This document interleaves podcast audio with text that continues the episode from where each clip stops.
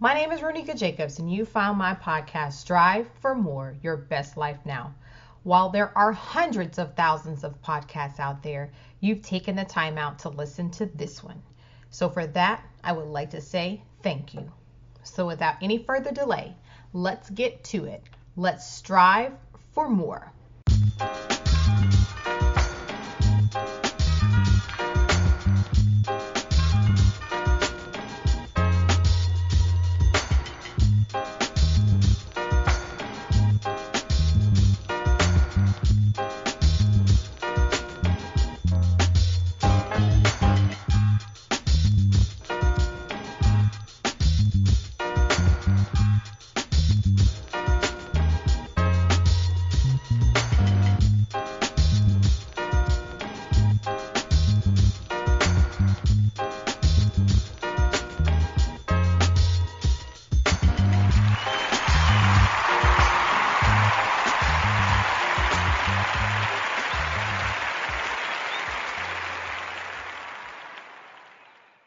My next guest, Thom King, is helping people strive for more in the area of health and wellness. Thom is the CEO of Steviva Brands Incorporated. He founded this company in 1999 and is one of the largest importers, manufacturers, and distributors of clean label sweetening systems and natural sweeteners. In this episode, he will discuss his process and journey of being an entrepreneur and how he determined his why for starting a business. Hi, Thom. Welcome. Thank you so much for being a guest on my show. How are you? I'm doing terrific, Ronika. Thank you so much for having me on your show. This is a great way to start my Saturday, and I'm so looking forward to um, to engaging you in some conversation anytime I meet someone who is a true entrepreneur, where they really have taken the time out to build a brand. I mean, and and I'm not taking a shot at other entrepreneurs and other people who have started companies, um, you know, but there are a lot of people they start companies and um, they really haven't thought about everything, like you know, from start to finish and all the facets that are involved.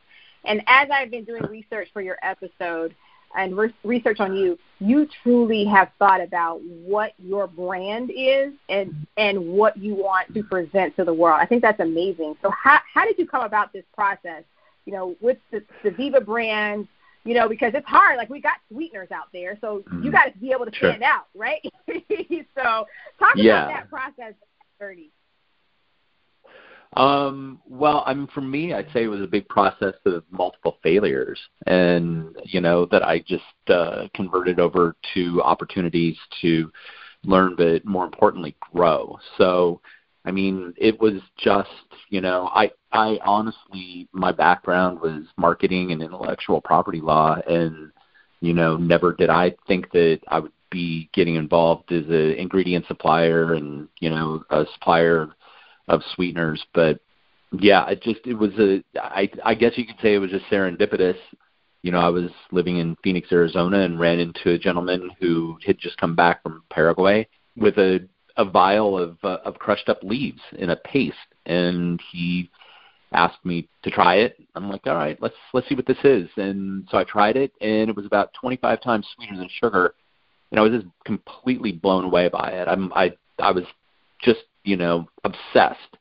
And at that point, I think that that's when my true sort of entrepreneurial side kicked in because I thought, you know, if somebody could find a way to extract these sweet constituents from these leaves, this would be a great this would be a great natural replacement for aspartame, which was the which was the sweetener, you know, that was most prevalent at the time. And that is what began my journey you know, sweeteners, like how, how you know, because there's a, a mm-hmm. million different businesses. I mean, of course, with the sure. guy coming back with the crushed seeds and all of that, but uh-huh. I mean, why sweeteners in particular? Well, you know what, I I am a I, I would say a reformed sugar addict, and I mean, there's a lot of people that I run into that say, "Oh yeah, I'm addicted to sugar." Well, let me tell you, they don't know what addicted to sugar is until you are really addicted to sugar, and so you know in you know in my youth i used to take a can of pepsi and actually empty a little out, and then pour a bag of M and M's into the into the Pepsi. So it was like I could wow. not get enough. Sh- yeah, I could not get enough sugar. And so as I got older, I started to see that you know consuming so much sugar was you know was having an effect on me. It affected my weight. It affected my uh, ability to focus, and so that's when you know I started a battle with sugar. And then so when I ran into those leaves, you know, the stevia leaves, that's when you know for me it defined my why. Like why would I do this? Because I am you know a recovering sugar addict, and I know that there's others out there that are also recovering sugar addicts, and this was gave me an opportunity to to do good and you know not only for others but for myself and then also to do well and that is and that was really the why behind okay sweeteners this is what it's going to be now you talk about um, that your product as far as sweeteners they can effectively help to combat metabolic disease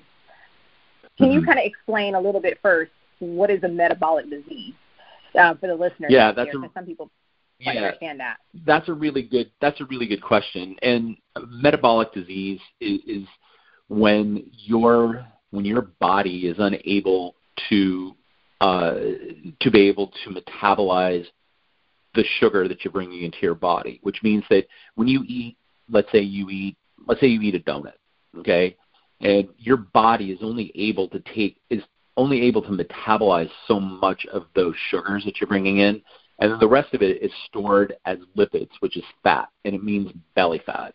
And so as you store more belly fat, and your body is trying to produce more insulin uh, to be able to, you know, to equalize the amount of sugar that you're putting in, what happens is, a, is something that's called insulin resistance and it means that your body's not producing enough insulin to keep you stable.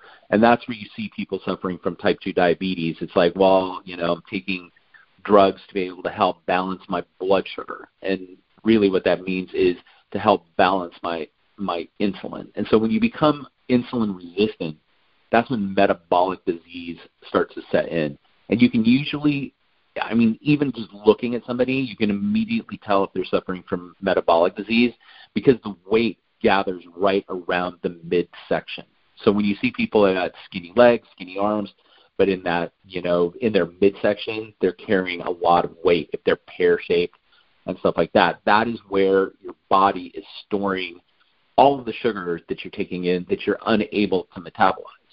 So if we were cavemen, you know, that would make sense because you know we'd go through periods of feast and famine, and you'd want to store that fat so you could have it during um, you know during times of famine.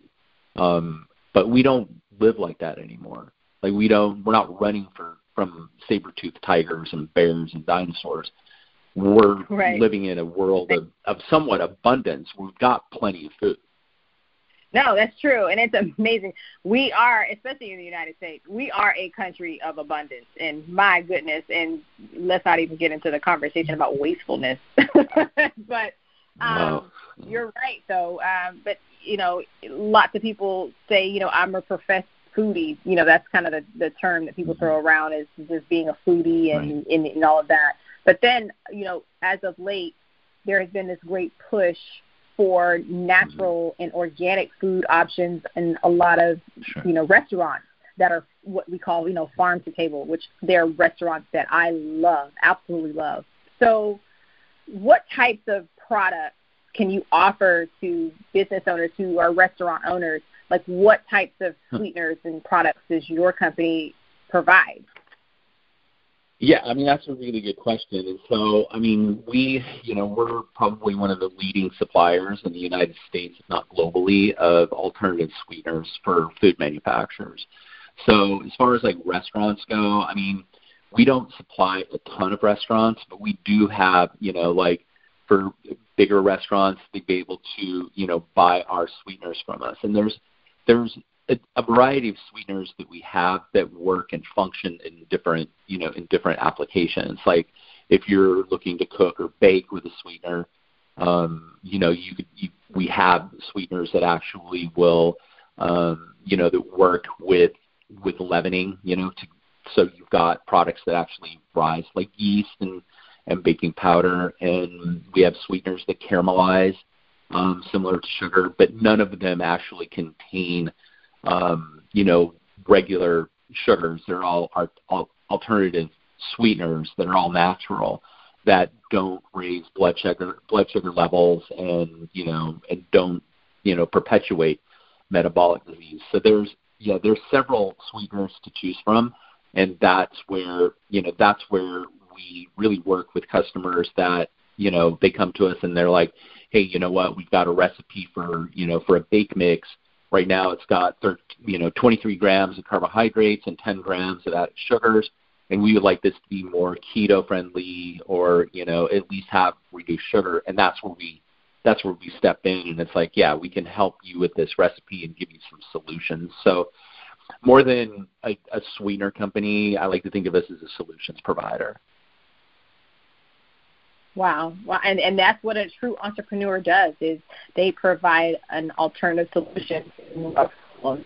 And I think you're doing a great job of that. So why specifically should a person use the Viva brand? I mean, of course, there's all these uh-huh. other uh-huh. sweeteners out there, right? That both like you know that are different from just traditional sugar. Uh-huh. Um, so, what makes your product, you know, that much more different? Like, what are you doing to stand out?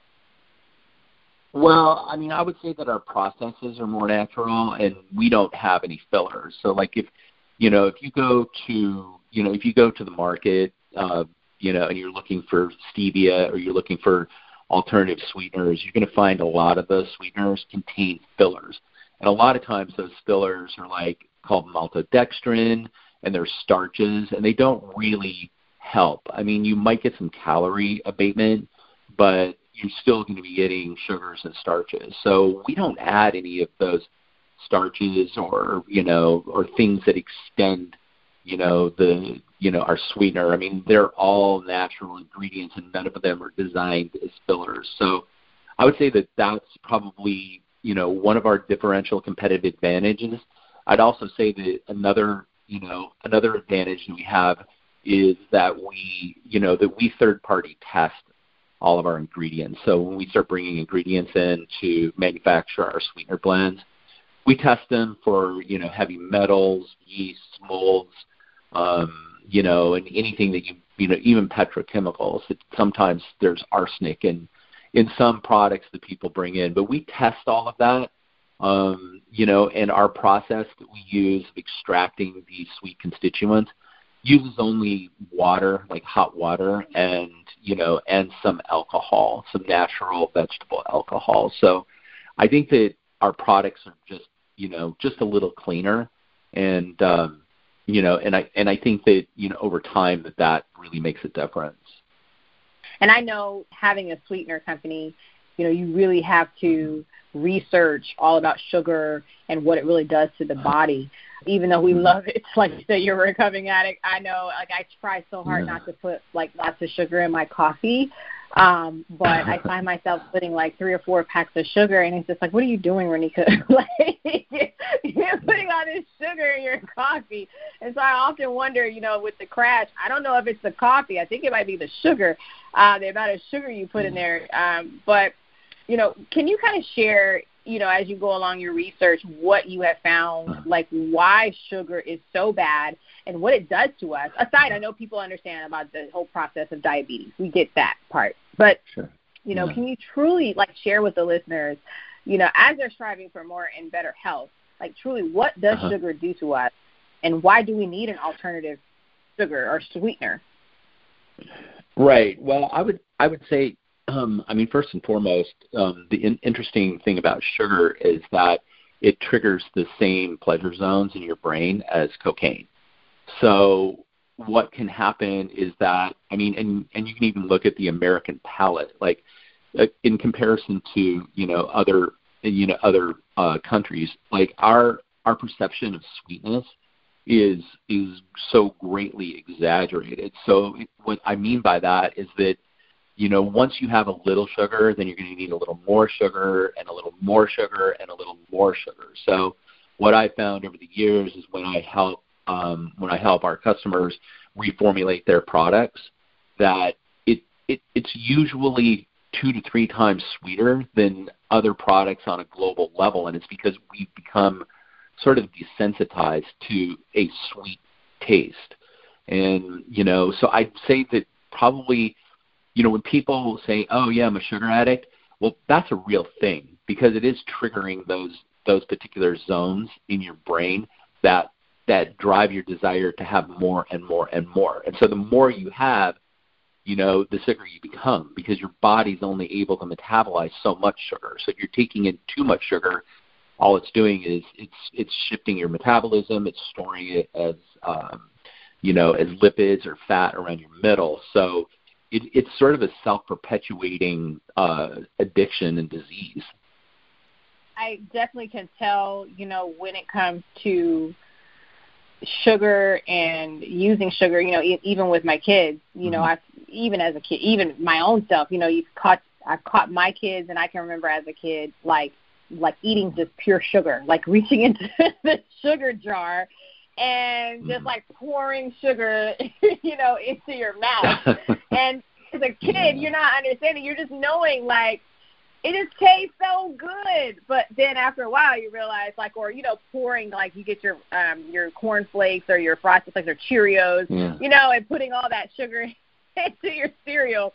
So where you you uh-huh. finish your cereal, I don't know if you've ever you know did this as a kid, and then you have all your milk, and then like there's all this sugar that's left over, yeah. you know, and it's just interesting that you don't think about it as a kid that you're eating uh-huh. all of that, and that the effect long term it will have on your body later um, as it as it relates to your metabolism. Because when you're young, you don't think about your metabolism. That's the least of your worries. you don't think about right. that. you don't think about that till you get older.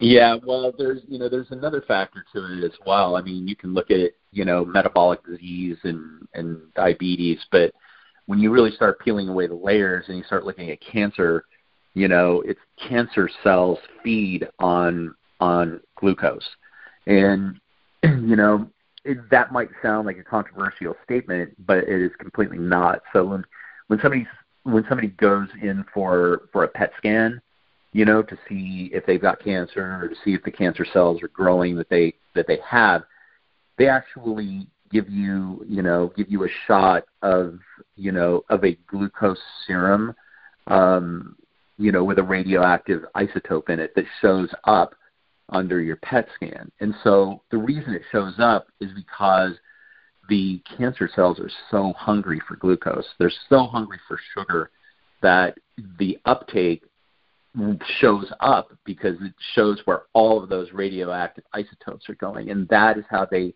you know, that's how they can measure tumors and stuff like that outside of the body with, with a PET scan.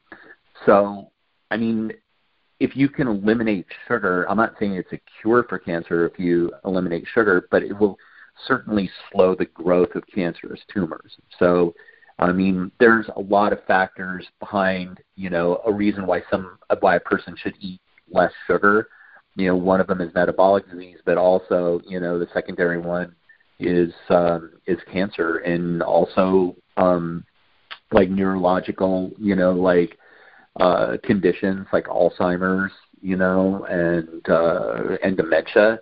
I mean, they're those are being referred to now as diabetes type three because it it is also a function of having too much uh, too much glucose in your system, and your brain is unable to actually flush out, um, you know, all of the used up material um, because of this.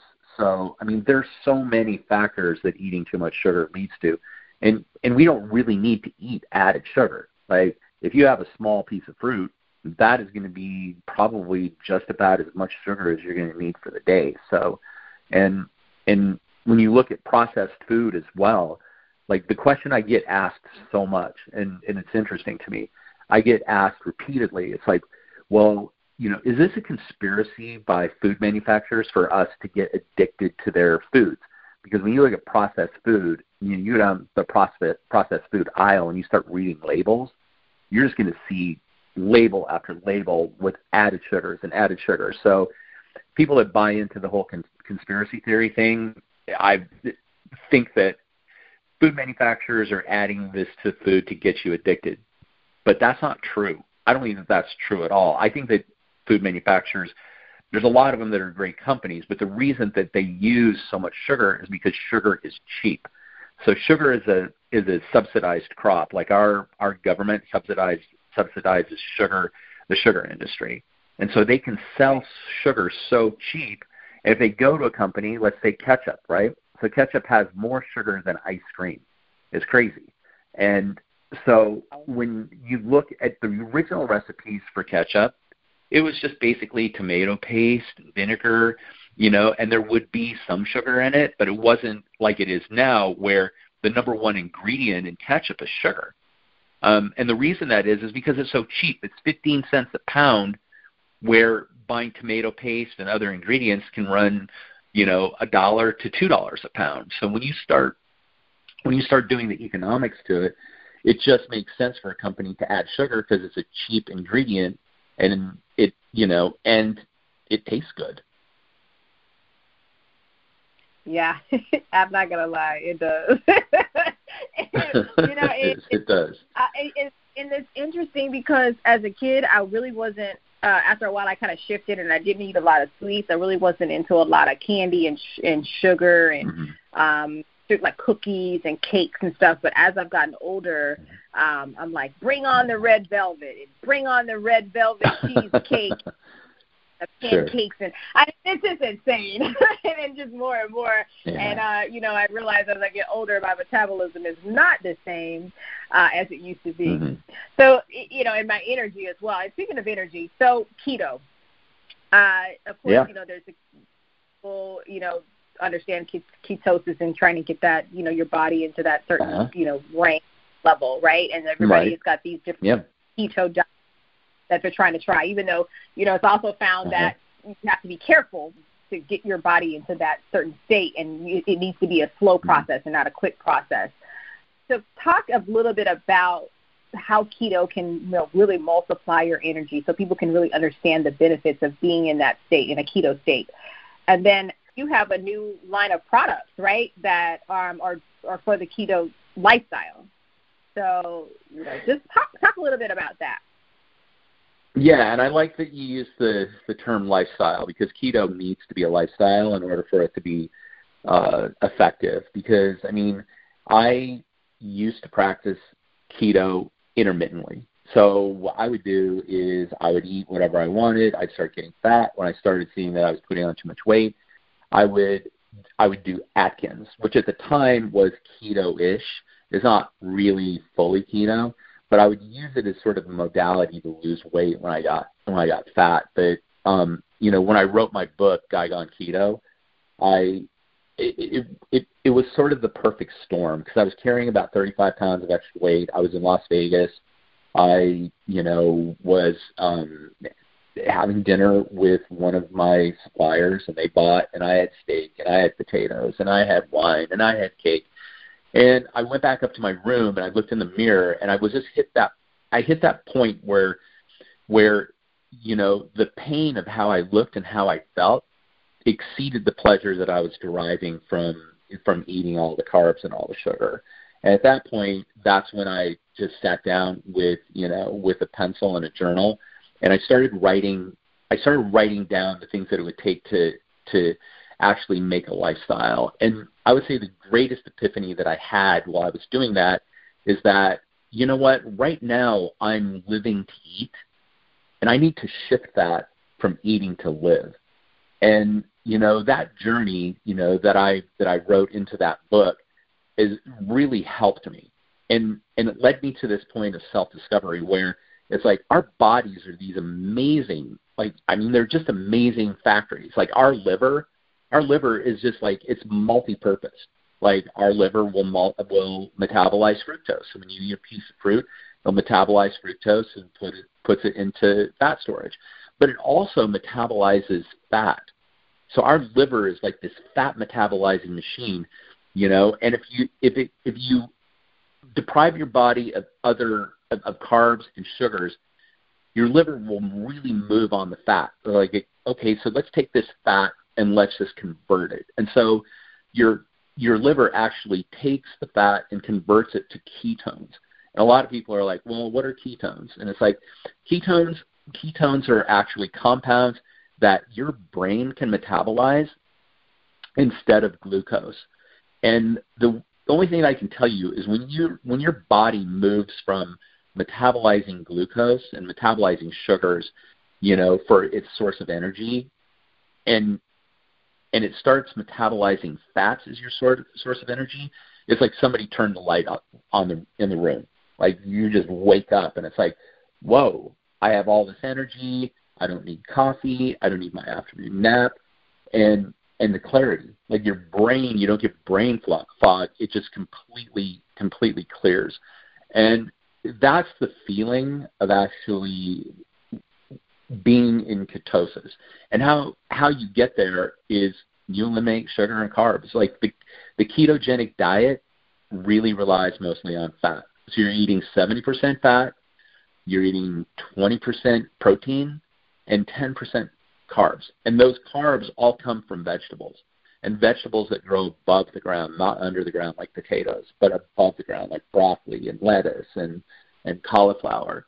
And if you are able to adopt that lifestyle, you'll have longevity, you'll have mental clarity, you'll have more energy, and you're going to lose a lot of weight. Your body is going to normalize, and you'll be at that normal weight that you should be because that's how our bodies function best.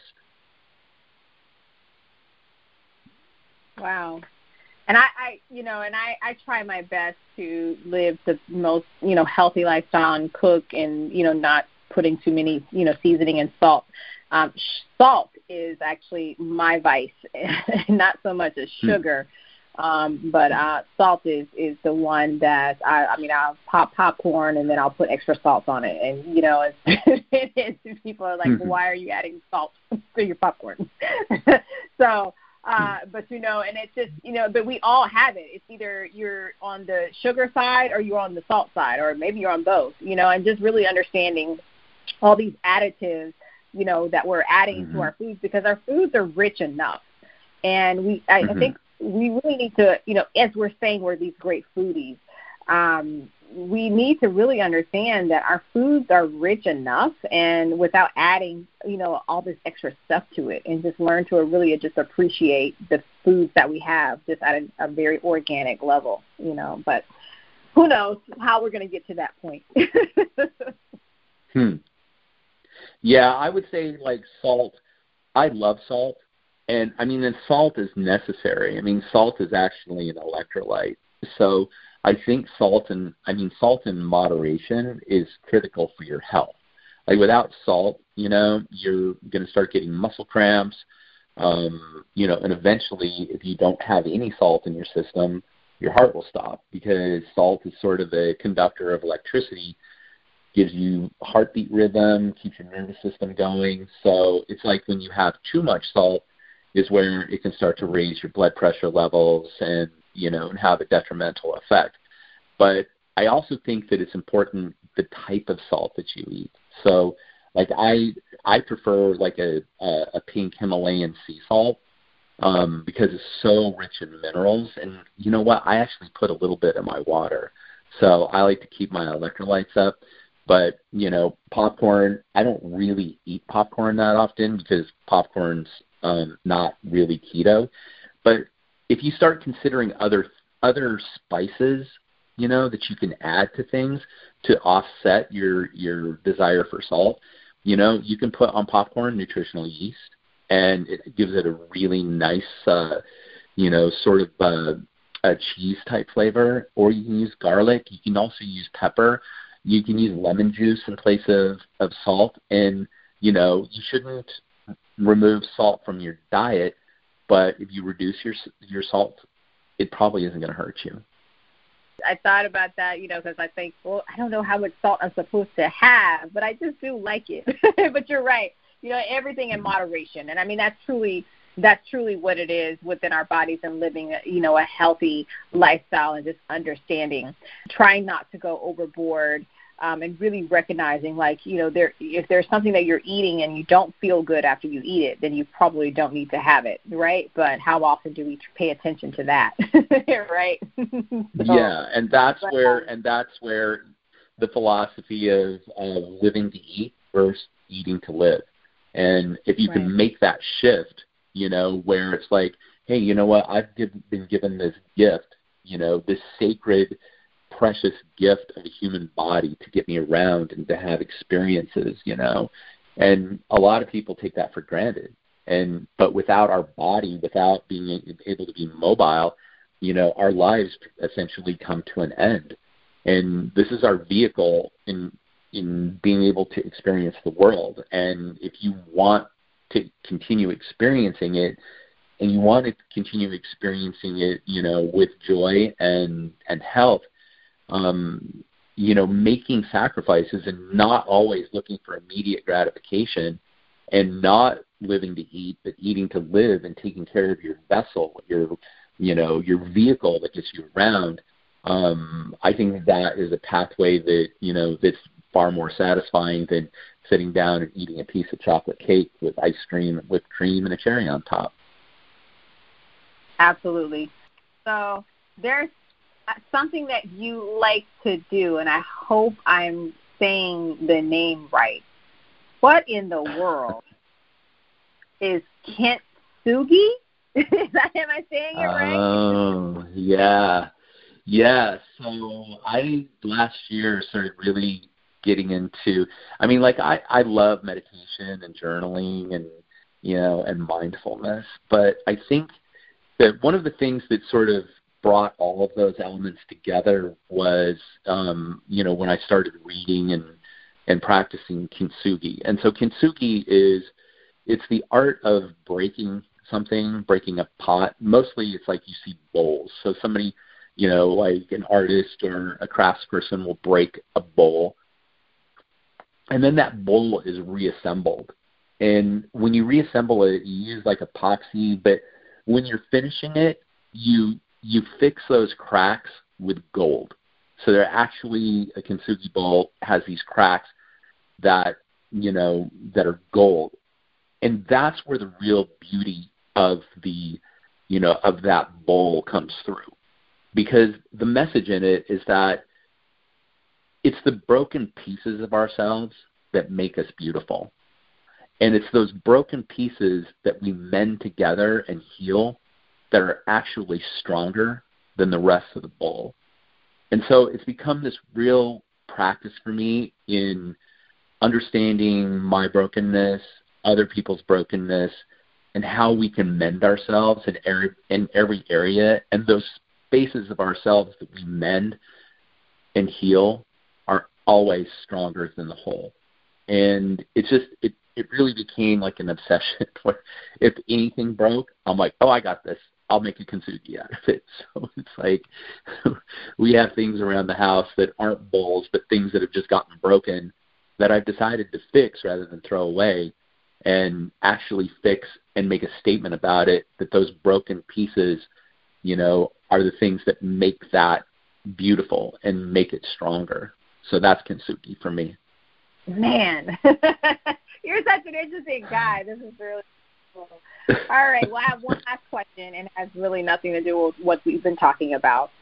So, mm-hmm. my question to you is who would you want to play you in a biographical film about your life? Like, who would play Thom King? That's a really good question. I I always go to Brad Pitt because for for the obvious reasons, but I, I would I would say Brad Pitt because I've seen him really in some more uh, you know heavy pieces, uh, you know where he's really stretched himself uh, as an artist. Like and Fight Club is my is my favorite movie, and I think that you know I don't really see myself in Brad Pitt, but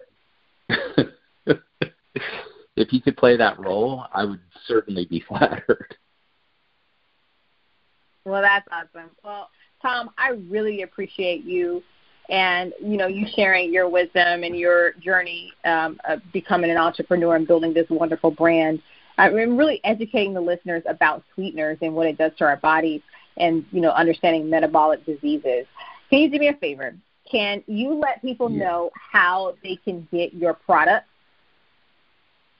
Yeah, absolutely. Yes.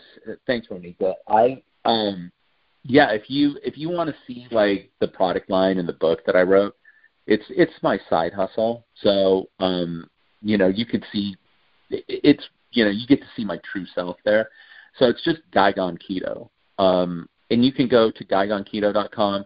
You can go to any of the socials, you know, hashtag Guigon Keto, at sign Guigon Keto. You find me all over the place. If you want to see my, uh, you know, the the company that I'm the CEO of, go to iconfoods.com and there's a lot of cool science stuff on there. If you're a science geek, check it out. But always feel free to to direct message me if you got questions about my lifestyle, about some of my philosophies. Um, yeah, feel free to you know to DM me on Guigon Keto or Icon Foods. Wonderful, Thom. Any words of encouragement for the listeners as they strive for more? Well, yes, and I mean the, we all have to sort of admit that these are the craziest times that any of us have ever lived through. And I, I'm kind of an inter, eternal optimist. And I mean, we just went through two weeks of of smoke, you know, where I live, where we couldn't even see the sun. It was just blotted out. And yesterday, I saw the sun for for the first time in two weeks, and it it seriously moved me. And it made me really realize that everything is sort of temporary. Like good things are temporary, but so are bad things. And and the times that we're going through now, they're going to change and we're going to heal. And I would say to go back to, you know, what my mom used to always tell me when I was down in the dumps is that, you know, the darkest hour is just before dawn. And I really feel that if we can all galvanize, if we can all get together and we can show each other a little more grace and a little more love, that our best days could possibly be ahead of us. Wonderful words of encouragement. Thom, thank you so much. I really appreciate you. I wish you and your family nothing but blessings and abundance in your future. Uh-huh. Please take care. Yes, likewise, and thank you so much for for having me on. I appreciate it, and I love the questions and and love what you do. Are you interested in growing your business? Then send me an email at striveformore at email.com. You can advertise and spotlight your business on one of my episodes. I would be delighted to help you grow your business and expose your product or service to a brand new audience. Continue to strive for more and live your best life now. See you in the next episode.